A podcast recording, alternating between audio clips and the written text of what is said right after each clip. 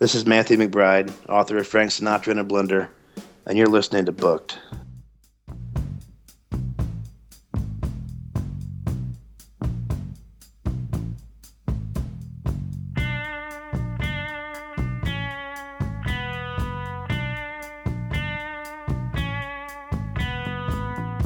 Welcome to Booked, where two guys tell you about the books they're reading. I'm Livius Nedin. And I'm Rob Olson. Um, the book we're reviewing this week is Nothing. We're doing an interlude. Um, that means uh, we're basically just going to be talking about some stuff. We're not reviewing a book. We don't have an author on to interview. It's just going to be some basic book related conversation. Well, we are going to review a little something. It's not going to be a full fledged book review, but uh, the folks over at This Is Horror, who you may have heard mentioned on this show over the course of the last two months or so, once or twice, um, were gracious enough to send us a copy of their chapbook, The Fox by Conrad Williams. So I think we'll talk about that a little bit now. Yeah. Oh, yeah. Definitely. Yeah. So Yeah. It's not as if we don't have anything to talk about. We definitely got some stuff we wanted to mention, but uh, just not a full on, full up, real book review. well, we've been busy because what have we been busy? We've been busy planning for, for this big big event that we're uh, we're going to be uh, this this new uh, journey adventure we're going to be embarking on. Yeah, definitely. Um, and, as a personal note, a side note, personally for me, uh, work wise, my last two weeks have been nothing but training for different jobs and stuff. So I've been outside of my typical location and um, out of contact with the real world and just doing a lot of intensive training. So I really haven't had a lot of spare time to do anything. So uh, this interlude is a godsend for me because it means I didn't have to try and cram reading a book on top of everything else I was doing. And I totally tried to bail you out of having to take the heat for that too. Did No, you notice that? Yeah. no, I know. All right. So yeah, that's what it is. It's Rob's fault. It's my fault, but you know what? I don't care. Doing So this for today- me, not you guys. Today I was like, you have to read 30 pages, 30 goddamn pages. You need to read this. So Yeah, I sent like uh. a half awake message this morning that was like, "What are we supposed to read?" I forgot. so anyway, but we are we are planning for for another adventure. You want to tell the folks what we're doing uh, this uh, this coming week? Uh, yeah. So, a little history of booked. We've been dropping pins in the map for a little while now. We've gone to such exotic locations as St. Louis, um, and that's St. Louis, Missouri, not St. Louis, the Illinois side. Um, we've gone to uh, Corydon, Indiana, several times. We've gone to Los Angeles and Milwaukee, and now uh, we're going to AWP in Boston. Boston. I've been practicing Boston. that all week. Is that is that good? Boston. Boston. So we're uh, we're going to the home of uh, of Denny Crane and uh, Alan Shore. Yeah, That's um, pointing out to me. Yeah. I sent Livius a text message yesterday with a picture of, uh, or no, a message on whatever. I, I messaged him somehow with a picture of the uh, the building that the the front shot, uh, the exterior shot of the the building that the law firm from Boston Legal is supposed to be, you know, exist within. And I said, this is obviously something we need to do while we're out there. and uh, hopefully we'll do that. We realize that has nothing to do with books or literature or anything else, but I think that uh, it will be uh, it'll be a good time. But we have talked about James Spader on several occasions. Once with Da- David James Keaton, another time uh, for when we reviewed Fifty Shades of Grey. So it all ties together. It does, but we will have we should have content for you. So last year for AWP, we brought you two fantastic readings, um, which uh, you know you can go back and listen to. They're still they're they're not archived yet, I don't think, right, Rob? They're still No, available no, they're iTunes? still available on iTunes. Yep. Very good. So we actually brought you three readings, I guess, because we did uh, we did the St. Louis one that, that week too. So um, this time it's only going to be one. I am very very excited because there will be a, a slew of booked alumnists um, at this uh, particular reading. Yeah. So Manarchy Magazine, who we um, know and love, and we've talked about a lot on the show before, um, is teaming up with Perfect Edge Books and Lazy Fascist Press. Uh, Lazy Fascist being um, the publisher of such books as Zombie Bake Off and Broken Piano for President, which we talked about by Patrick Wensink, among tons of other things. Perfect Edge Books, which is uh, headed by Phil Jourdan, whose book Praise of Motherhood we reviewed on our Shit Authors Say episode. Um, so that's kind of how they're relevant to us, and Livius will kind of let you know who's going to be actually reading at the event. All right, so I mentioned some booked alumni. Caleb J. Ross, who um, Stranger Will is being re released on Perfect Edge Books. Um, Michael Paul Gonzalez, who you've heard on this show uh, back, uh, oh God, that's got to be well over a year ago, right? LA in a Thousand Words. Long time ago. Yeah, uh, it was in 2011. Yeah. And then uh, Phil Jourdan from that side, as Rob just mentioned, we reviewed uh, his his debut um, novel. Can I And, uh, interject really quickly? sure. Perfect Edge is putting out Michael Paul Gonzalez's Angel Falls. Angels. Oh yes, Angel yes. Falls? I'm sorry, I didn't mention that. Yes, that's the tie-in there. So that's, oops. Um, and then Lazy Fascist Press, Cameron Pierce, um, who we very recently had on the show, Kristen Pierce, who I should probably have done the research, but I'm assuming that's Cameron's wife, and uh, Ben Lurie from Lazy Fascist Press. So uh, it's very very cool to have uh, three actual um, alumni from from booked. Um, at this reading, along with someone else we've reviewed, so uh, looking very, very much forward to it. And the location is kind of cool too. It's at a place called the International Poster Gallery um, on Newbury Street in Boston. So, seen some uh, shots from inside the place, and it looks really cool. They've got all these like vintage posters and stuff. Looks swanky. It does. I'm gonna have to like iron my pants or something. I'm guessing. Yeah, Wear I'm also guessing you're going to Instagram quite a lot I'm from gonna- there yeah. too. Just just a guess. So Yeah. Anybody who wants to see what's going on, follow me on Instagram.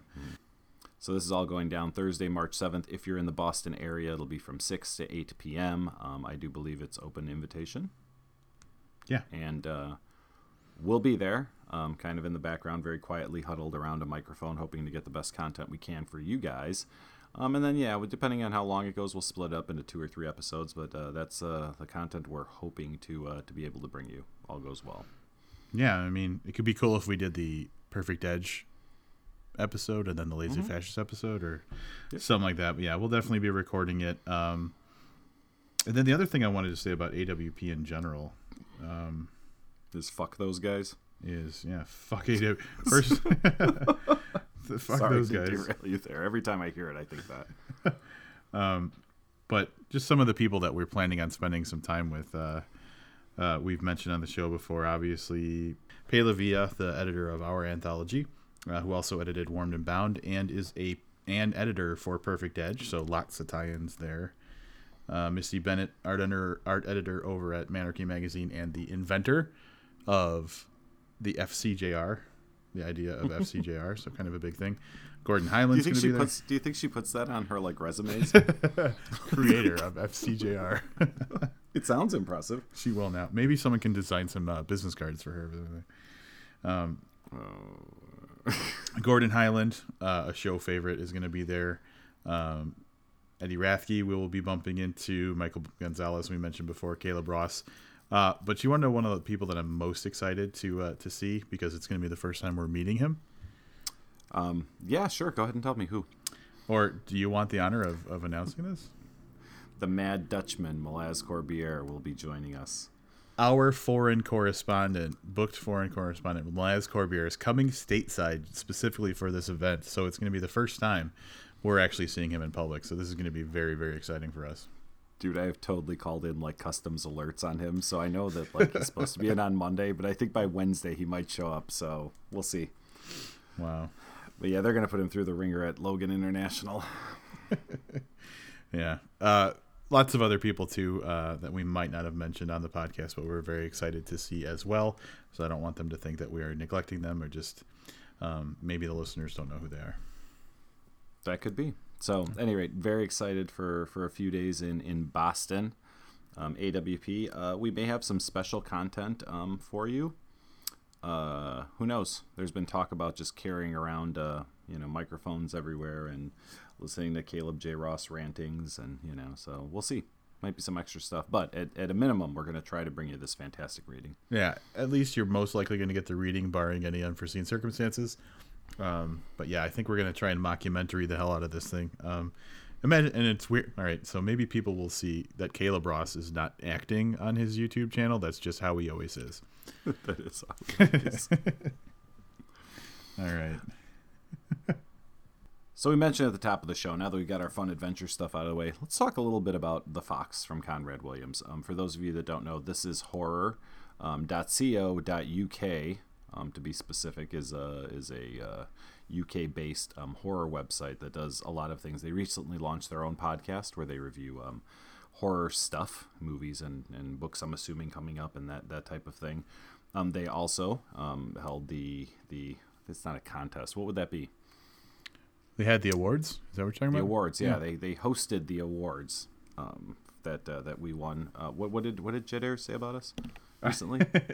He's he said we won. Oh, I don't remember exactly. It was the greatest podcast in the universe, or all in the whole earth, or something like that.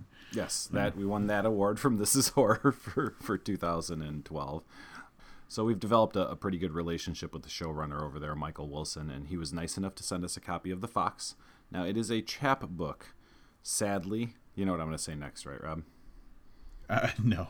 I had to look up what a chapbook, Oh, the actual definition of a chapbook. Yeah. So, so think short novella. I guess is probably the uh, the best way to to say it. Um, it's a pocket-sized booklet. The term chapbook was formalized by bibliographies. Blah blah blah blah blah. At any rate, it's a long short story or a short novella, however you want to look at it. And uh, Rob and I decided to give it a once over, and uh, we're going to talk a little bit about that. Yeah. So, um, this is the first time I'd read anything by Conrad Williams, but his story, The Fox, definitely interesting. Um, coming from This Is Horror and being called The Fox, I think kind of tipped the hand a little bit about like the direction that I, I thought at the beginning at least the direction of the story and everything. But um, it it's not it is horror. I mean, it's a, it definitely creeped the shit out of me, but not in the ways that I expected, and not incorporating things in the ways that I thought it would, based on like the title and where we got the story from. Right. So yeah, you were expecting like me, big zombie foxes everywhere. Is Yeah, yeah, like, basically, like they're yeah. six foot running around. No, definitely more subtle. Um, definitely a lot more psychological horror. Yeah. Um, look, this thing isn't very long, so we're not going to be able to talk a ton about the plot. I have a few quotes. Um, but you know, I guess I should tell folks a little bit about Conrad Williams. Isn't that how we usually do this kind of thing? Yeah, yeah, why not? Okay, so um, I apologize to Mr. Williams. This was uh, I found this not via Amazon or Wikipedia or any of our normal places. This is from alibris.com. So this is what we're going to go with for a bio. Conrad Williams was born in Cheshire in 1969. He is the author of three novels, four novellas, and a collection of his best short fiction. His most recent book, The Unblemished, won the International Horror, Horror Guild Award, HORA, for Best Novel. He is also past recipient of the British Fantasy Award and the Littlewood Arc Prize. It's for building arcs. I don't know if anybody else knew that. Oh, like you know, two of Like each Noah. animal. yeah, like Noah. Yeah. So, but uh, but yeah. So this the story of the fox um, brings us in with a family, a mother, father, and two children, two small children, um, while they're on uh, on holiday. Is that, is that the right terminology? There, they're on holiday. Yeah, I think so. Yeah. Yeah.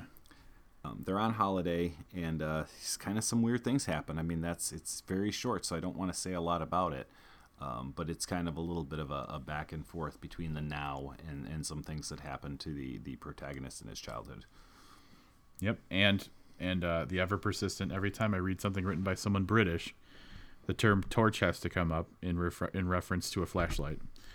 So this is did you read the story or did you just skim for torch? Because i could see Well- you just being like i know it's here somewhere. I, I mean, I, I, maybe it's just because I'm not just looking for the word flashlight in American stories, but I'm like, is there like a class they take where they, like, one of the things is like, you're taught that you must incorporate flashlights into your story at least once somewhere in order You know for it to be a successful story. I guess I didn't think about that, but it does seem to come up an alarming number of times. So okay, so now I'm never going to be able to. There, will be some type of score sheet we're going to keep going forward. Yeah, yeah. That's yeah. I mean, I'm tempted to go through my Kindle and just like word search flashlight and see like how often it comes up in American books, just like for a point of reference. Because like everything I read that's written from anybody, I'm gonna give it in the whole UK. Torch comes up at least once. Um, maybe you spend a lot of time in the dark over there. I don't know. Yeah, maybe they just don't have they they don't have uh what is it? They don't have uh call waiting. Call waiting. There's and they call and waiting. they have very unreliable like uh, electric grids. I guess their electricity grid is uh, they need to update their infrastructure or something. They're they're relying way too heavily on flashlights. Do you ever get the feeling that, that, that people who listen to us over there and friends we have think we're actually making fun of them? Because I mean, we are a little bit, but you know, some of our some of our best friends now are, are, are from from across the pond. Yeah. Well, and the thing is, like, realistically, we're making fun of ourselves for like being ignorant about these things, but in a way that makes the British look guilty. this Like is it's perfect. Exactly. It's your their- fault that it's we're your fault we're idiots. Yeah, Exactly. So, at any rate, um, a little bit more about uh, about the foxes. Rob mentioned. Uh, I think that the horror in this is is very subtle and um, a lot more psychological. Um, than did you did you expect more of like a kind of like a, I don't want to say a slasher because obviously with the name like the fox you know I'm sure you were thinking the animal was incorporated but were you expecting more of a like an attack like an actiony type horror story Yeah, yeah, definitely. Yeah, either that or like um, he runs in with a really badass cat burglar. It's a joke. Like fox. Anyway, I, know, I think that was like a um, like an Ocean's Twelve reference or something. I don't even really know where I was going with that, but uh, yeah, definitely more action action horror than psychological horror. Yeah, and for me, I mean, psychological horror is, is, is really the beauty. I enjoy a, a good slasher. I mean, I, I love um, Richard Laymon, who almost everything he wrote was very, very slasher heavy, or that type of, you know, crazed individual that's that's doing things. Um, and those are a lot of fun. But when the stuff gets really scary, it's almost always psychological, and that's why I know that a lot of people disagree with me. But favorite favorite horror movie ever? I shouldn't say favorite scariest horror movie ever. Blair Witch Project, 100% psychological terror in that. Yeah, yeah, and that's like the thing I like about the psychological aspect of of doing horror is that it can kind of just come up anywhere. Like there doesn't have to be a lot of setup for it. Like uh, that uh, when October Falls by Christopher J. Dwyer, which we reviewed on our like fourth episode. Think of that. We're on 135 now. Um, I mean, it's a, it's more or less like you know a noirish kind of love story.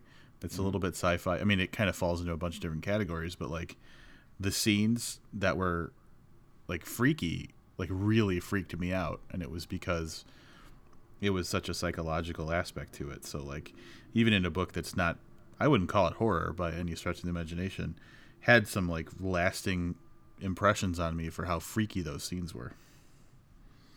I agree. Um, can I do a couple quotes? I know you had said you didn't uh, you didn't mark any down because we weren't. Yeah, go for So it. it was going to be a flat review, but I'm going to drop a couple here that I that I really liked. Um, this one is just just kind of funny and well, a because it has the word knickers in it, which is just awesome. but b uh, I, I just I, I really like the, the the thought behind this kind of the structure behind this. The protagonist is recounting something that happened in his in his teen years. And he's kind of making out with this girl. I think that's probably enough setup for this, but. He says, uh, Then she pushed me away. I think I'd put my hand down the back of her knickers. You can't do that, she said, as if it, as if it was a game of Scrabble and I'd submitted a proper noun. Just really like that, Was that there a lot. did the word Fanny show up anywhere near there? I don't believe it did. You're searching for Fanny right I now. you? absolutely am, and I found it. God damn it. when they were all right i can't really tell you what the setup is but someone says just imagine alice's fanny instead of the da da da Yep.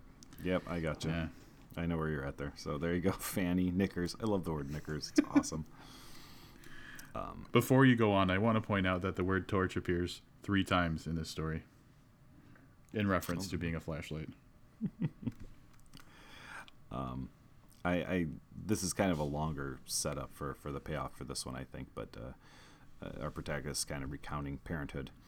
Uh, if you're a parent, especially of young children, you'll appreciate how rare it is to find yourself on your own. There's always some task involved, whether it be the school run, playmates, bath times, or meals, and all those bits in between, which usually involve nappies from hell and the kind of weird conversations you imagine could only ever happen elsewhere if you were behind the walls of a prison for the mentally deficient. i stopped listening at nappies from hell Yeah, that, that was the payoff. No, seriously, if you've ever spent any time with like a small child and then kind of recount in your head the conversations you had, yeah, they seem a little crazy.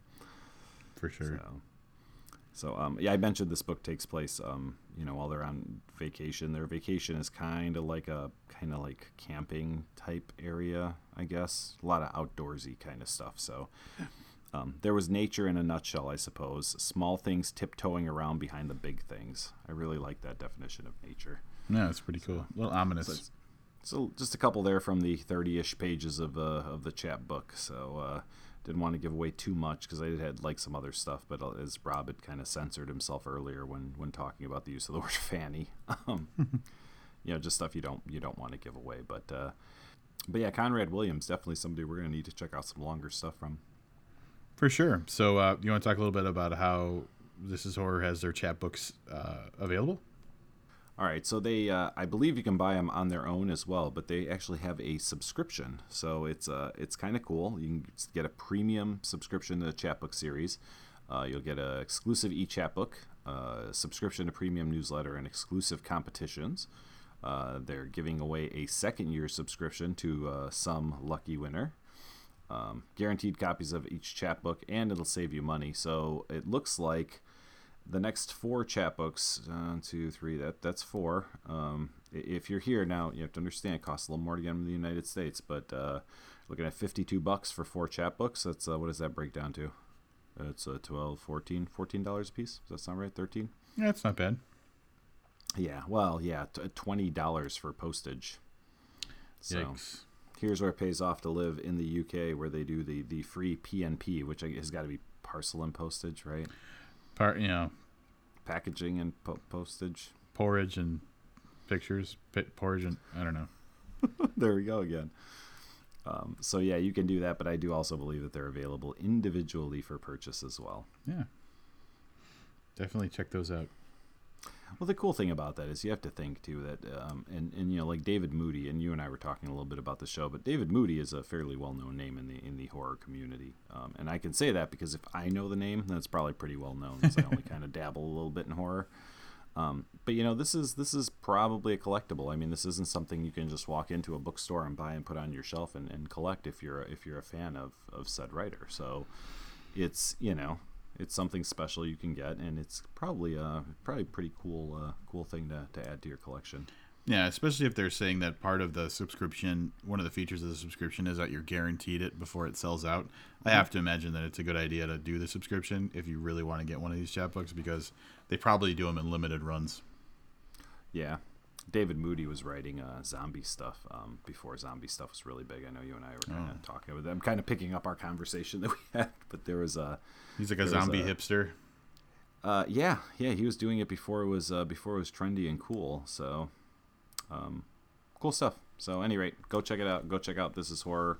Um, we officially endorse the This Is Horror podcast as another acceptable podcast for you to listen to as a book listener too. That's right. Yeah. They're our friends. They are. You want to pimp some other people's stuff? Um, yeah, there's a there's a couple of uh, books coming out here shortly that we should probably be talking about. Uh, yeah, the thing that I'm excited about, and um, I, I think that we kind of took a break from him because we have reviewed or talked about everything he's done in like the last year and a half. But um, I want to give it at least a quick uh, shout out. Crime Factory is publishing, or has, I think at this point, published the Jedidiah Ayres short collection "Fierce Bitches." the one thing that I thought was interesting, if you uh, you you you follow him on Twitter, right? Yeah, oh yeah. I kind of jokingly said he didn't respond, so I hope I didn't hurt his feelings. But I had said that I think that it uh, depreciated the value of his book. He started, he searched for fierce bitches, and then would retweet anything that said That fierce bitches in it. It took me a while to figure out what was going on because I'm like, why is someone, why is he retweeting something about Justin Bieber being a fierce bitch? Yeah, I was like, oh look, he's retweeting like a 15 year old girl, like kind of crap. But yeah, so um, yeah, I kind of jokingly said like, oh, I don't know if this is how I'd want to point to my book, but it was it was very very humorous to see what uh, how fierce bitches can be used in uh, in everyday Twitter versus how uh, I'm sure that he's using it for the title of his book. That dude's clever. I like that. So it's a little on the lean side. It's about 70, what, two, 74 pages, something like that. Um, and it includes a little bit of one of his characters we've talked about in the past, Benji Metcalf. Yeah, fuckload of Scotch tape, Benji Metcalf. So if you haven't seen it, still available on YouTube. Um, definitely something you want to. That was kind of a mashup of two um, stories that uh, that Jed wrote, but definitely worth a view. And um, I haven't read it yet, but from everything else I've seen from Jed Ayres' Fierce Bitches, especially at that length, yeah, I thought I didn't think it was that short.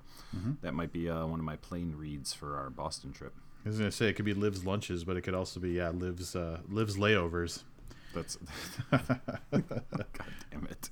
Um, yeah. So uh, quick read, Jed Ayres, as we've talked about over and over again. Pretty much anything you can read from him is is going to be very much worth your while, and I'm sure this is no exception. And uh, if you want to order yourself a copy, I know Crime Factory's website, which is thecrimefactory.com, has uh, links to, to make purchases on there. So um, feel free to go over there and check it out.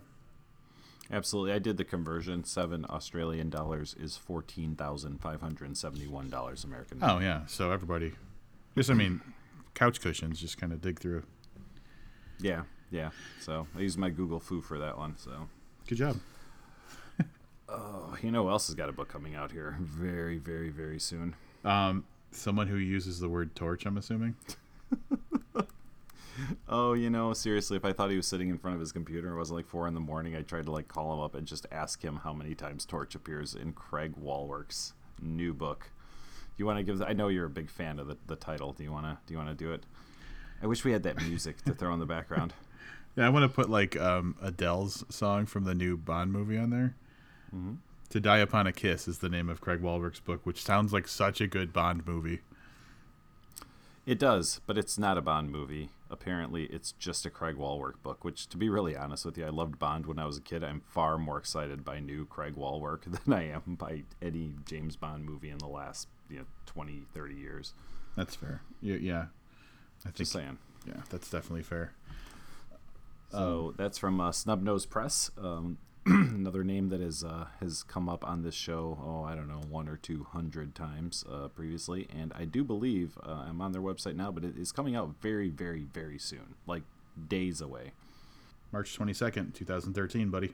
That's days. It's 20 ish days, but it's still days away. So I'm very much looking forward to that, as I mentioned. Um, I don't know, man. You know, we gave him a choice on which book of his we were going to review. I might have leaned towards the other one if we didn't give him that choice, just based on the description of the.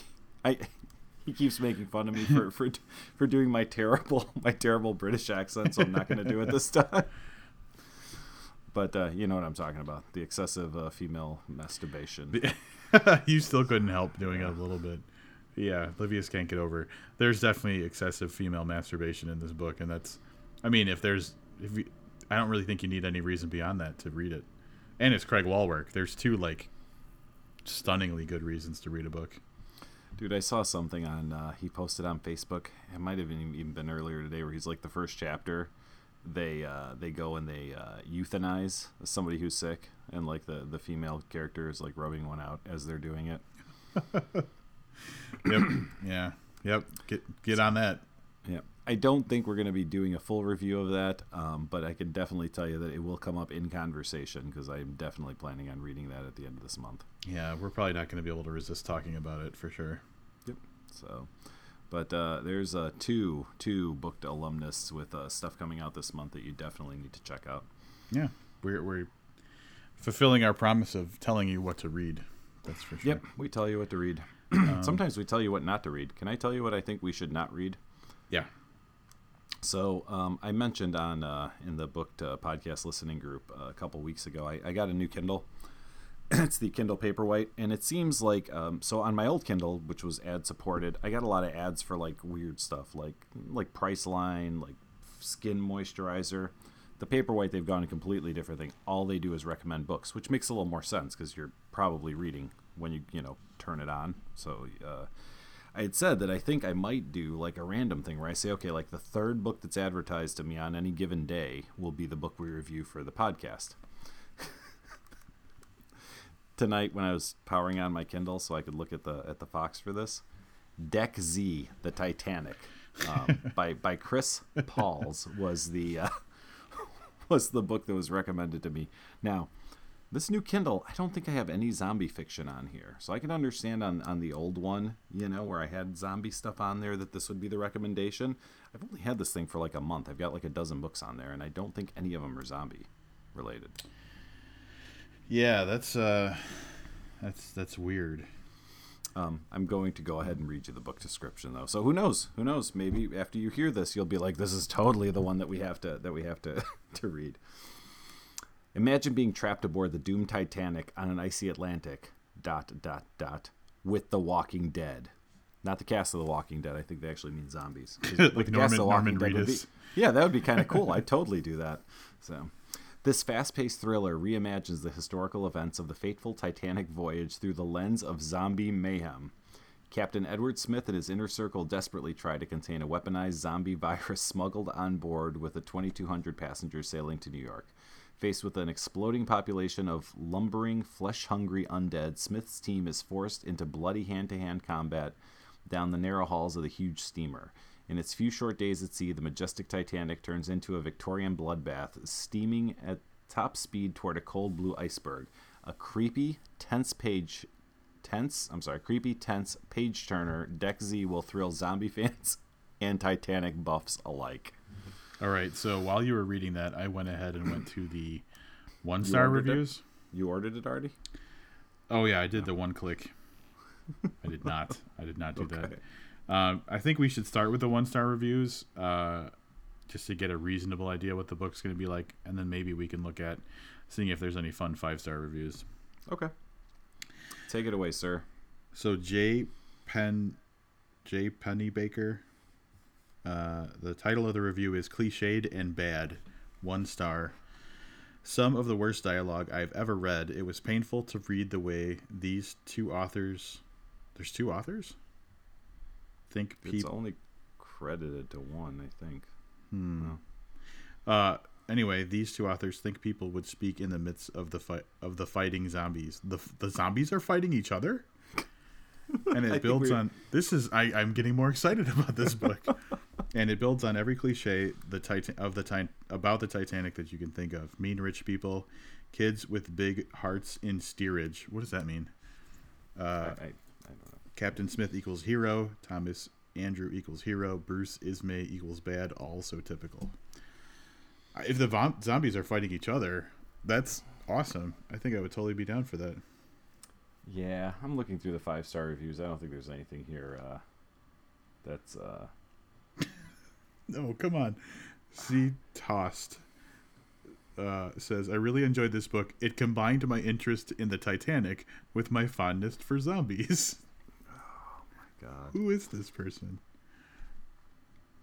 Here's here's uh, Anne Marie Parr says I loved this book with six exclamation marks because that you know she's serious. I would recommend it to anyone, but especially to any Titanic history lovers like me! Exclamation mark. Very interesting and imagination and imaginative! Exclamation mark. Oh man. Patricia Lundstrom, the camp mommy from Homewood, Illinois. You know about the Titanic, you know about zombies. One sinks and the others lumber aimlessly. So you would think putting them together would be a tricky thing. Awkward even, but in Deck Z, Chris Paul and Matthew Solomon, it is crediting two authors. This is yep. Weave together these two icons so seamlessly you'll end up kind of wishing this was the real story of what happened. You will wish that zombies existed, basically, is what she's saying. So, um, what do you think of my plan of randomly picking books that are recommended on the Kindle? Uh, it's got some flaws. Oh, Oh, no. oh.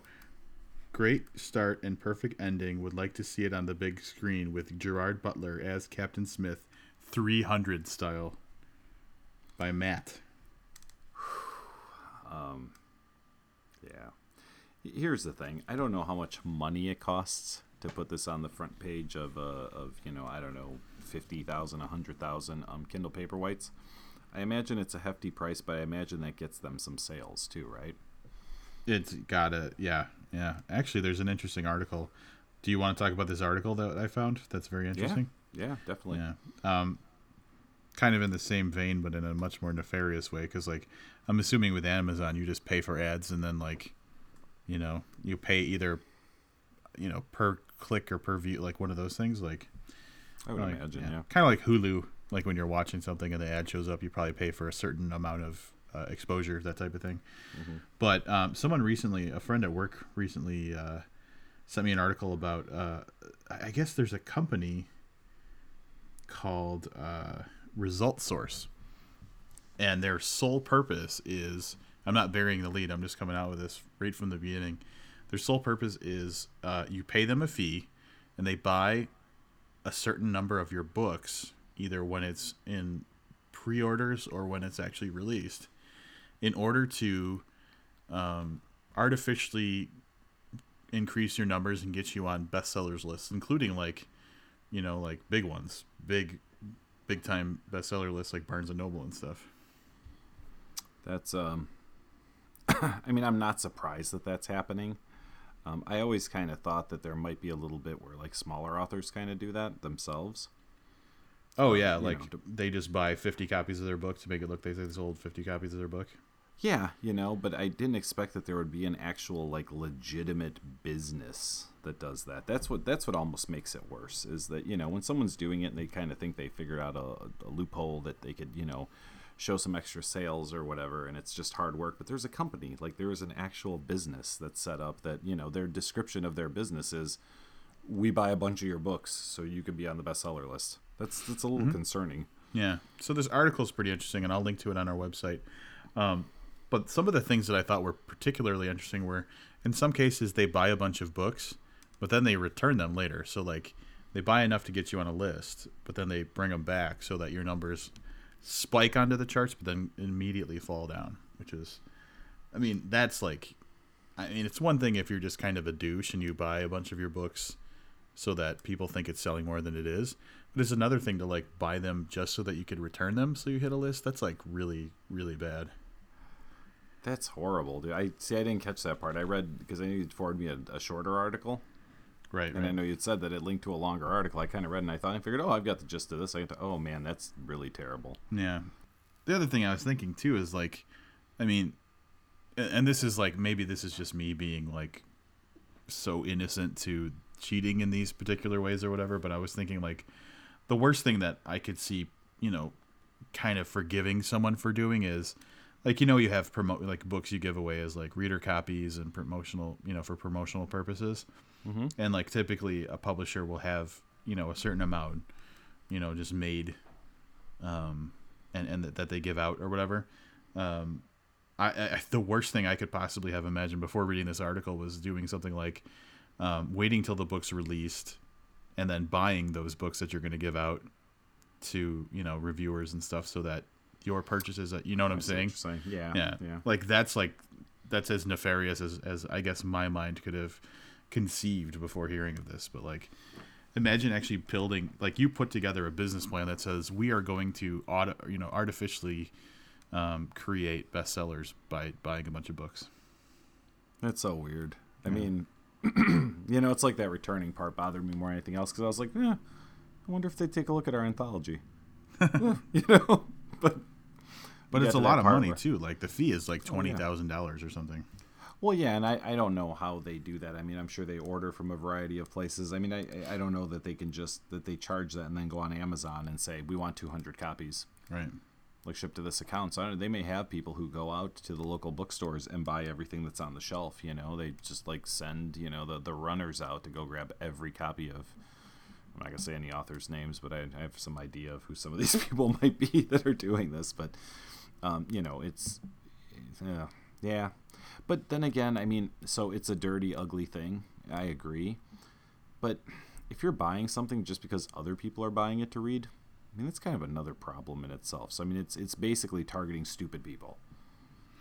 Yeah, well, I mean, it, it yeah, it, it just emphasizes the fact that media in general, um, uh, the Pattersons of the world, get more exposure just because they have already had exposure, as opposed to like having any kind of real talent or merit. Yeah, no, and, and that's probably not who's doing that because again, that's that's already somebody who has a huge following if you believe the hype or not. Right. Yeah, but I mean, it's like a broken system, and this is just an exploit of that broken system. Well, there you go. I don't. Uh, yeah, I don't know. You did say that it does seem like it's a mostly nonfiction thing. Uh, it seemed like the article was focusing on books that are uh, business related, so nonfiction Mm-hmm. stuff, um, and that publishers in general discourage. Here's the thing: like several times, it was saying that the publishers discouraged authors from using this uh, result source company to artificially inflate their numbers, mm-hmm. but they didn't like actually say don't do it, which is you know what I'm saying. Like you would think contractually there would have to be some like you know ethics or you know just like things that you're not supposed to do. I don't know. Yeah, but that's the problem is we're thinking about it ethically, and what it really boils down to is selling books is a retail business. It's a business. You know and it's it's retail it's you know the the publishers you know their their whole job is to put it in stores if that store is amazon or if it's uh, barnes and noble you know and for people to buy it off the shelf so i don't know At any rate it's an ugly business i'm uh I, i'm glad that it's uh, hopefully mostly on the nonfiction end because you know me and my nonfiction reading i'm not likely to get sucked into that Oh, that's good stuff. Yep. Yeah. Uh, anyway, the, regardless of how like much it really applies to, we talk a lot about independent books and and stuff. Probably doesn't apply too much to these situations, but interesting to see kind of the more business end of, of books that we typically don't talk about. Yeah, and you know a lot of those business books too. What happens is I've worked for a couple different companies where, you know, they've sent out and said that you know here's here's this book we bought for you guys to read, and there's three thousand people that are expected to read it. You know, that's a pretty big purchase order for you know for a book. I'm assuming you know for that type of business book if it's you know the two minute manager or something along those lines. Yeah, who moved my cheese? Well, in it, but if you step away from from the ones that everybody knows the name of, you know, Yeah. a lot of these probably move up the charts, and it, it probably takes a lot less to move that number than it would to, to elbow past Dan Brown on the bestseller list. Yeah, that's a good point too. Yeah. You know, so it's like you know, five thousand books can take you right to maybe to number one in a business category of books, where five thousand books on the you know New York Times bestseller list, you might crack the top twenty or thirty. So. Yeah. Anyway, it's ugly, and what an ugly way! What an ugly way to kind of downtrend our show. Horrible. That's okay because uh, next week we're going to be uh, drinking expensive scotch on a balcony in Boston, This is right. like This Denny is right. Crane and Alan Shore. Yep. Can we get that balcony? Because that would be pretty cool. I, you know what? I'm going to settle for any balcony, um, but we're going to have to get some promotional photos or some sort of, you know, us on a balcony drinking alcohol together. I'm sure there'll be some photos for us to uh, to post around the internets. Yeah, definitely. AWP. Fuck those guys. Can we tell, just in case anybody didn't hear last year, why why we, we are so sour on the AWP people? Can I? Can, may I? Go for it. Yeah. Okay. So, you know, listeners, I realize you guys know, like, you know, there are podcasts out there that have hundreds of thousands of downloads. There's the Smodcast, there's the Nerdist, whatever. So, yeah, we're, we're a smaller podcast. We get that. But, you know, we have authors on all the time. We talk about, you know, the writing craft and story structure. AWP is, is like a thing. Like, like that would be a good thing for us to cover, even with our, you know, whatever fairly small listenership in comparison to other things. Rob had the idea that hey, you know, let's see if we can get some kind of all access pass, you know, and we can do a couple podcasts on it. Maybe we can interview some folks that are involved in it. You know, it'll it'll be great. This is this is when we were young and still uh, as a podcast and still you know believed in things like this. Yeah. Can you tell them what the the listeners what the response was from AWP when you asked for two passes? Um, yeah, they essentially their response was not even. I mean, it wasn't even that warm response. It was basically uh, that the only pr- uh, press credentials that they issue are to specifically print publications with a subscribership of ten thousand or more. Ten thousand or more, and only print. So they completely dismissed the entirety of the internet. Yeah, podcasts are out. Uh, electronic like websites, uh, any kind of e e zines or anything completely out. And if you think about it now, like didn't Newsweek go digital only? I believe so. So AWP won't let Newsweek cover them. Or Yeah. yeah, Entertainment Weekly I think is probably you know like like big. There are big names that are uh, that are electronic only. There's I mean print is going away, so like to be in 2012 and saying yeah print only. I mean that just doesn't make sense to me. It was just so frustrating and like ridiculous that it was like, you know, fuck these guys. I'm not going to give them their money. I'm just gonna, you know, eh, we're gonna do our own thing and, and enjoy the people, which is why we wanted to go anyway, and so it worked out fine. Yeah, I've also heard it's just kind of very, you know, snooty and Stuffy. Yeah, so probably not a good place for us anyway. Yeah. So that But, being um, said, um, if you are going to AWP, feel free to stop by in the book fair, the Manarchy uh, Lazy Fascist uh, table, and check out some of the stuff they have for sale.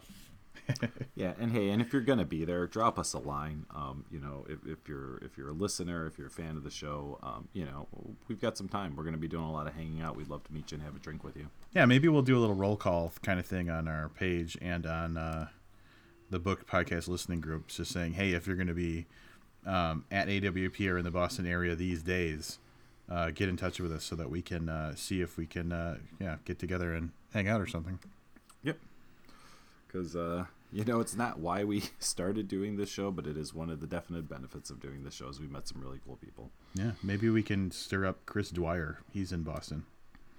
He is, and you know what? He's been kind of absent on the internets of uh, of late. So yeah, maybe we can uh, maybe we can drag uh, Dwyer out of his house, make him have some, uh, make him have a beer with us.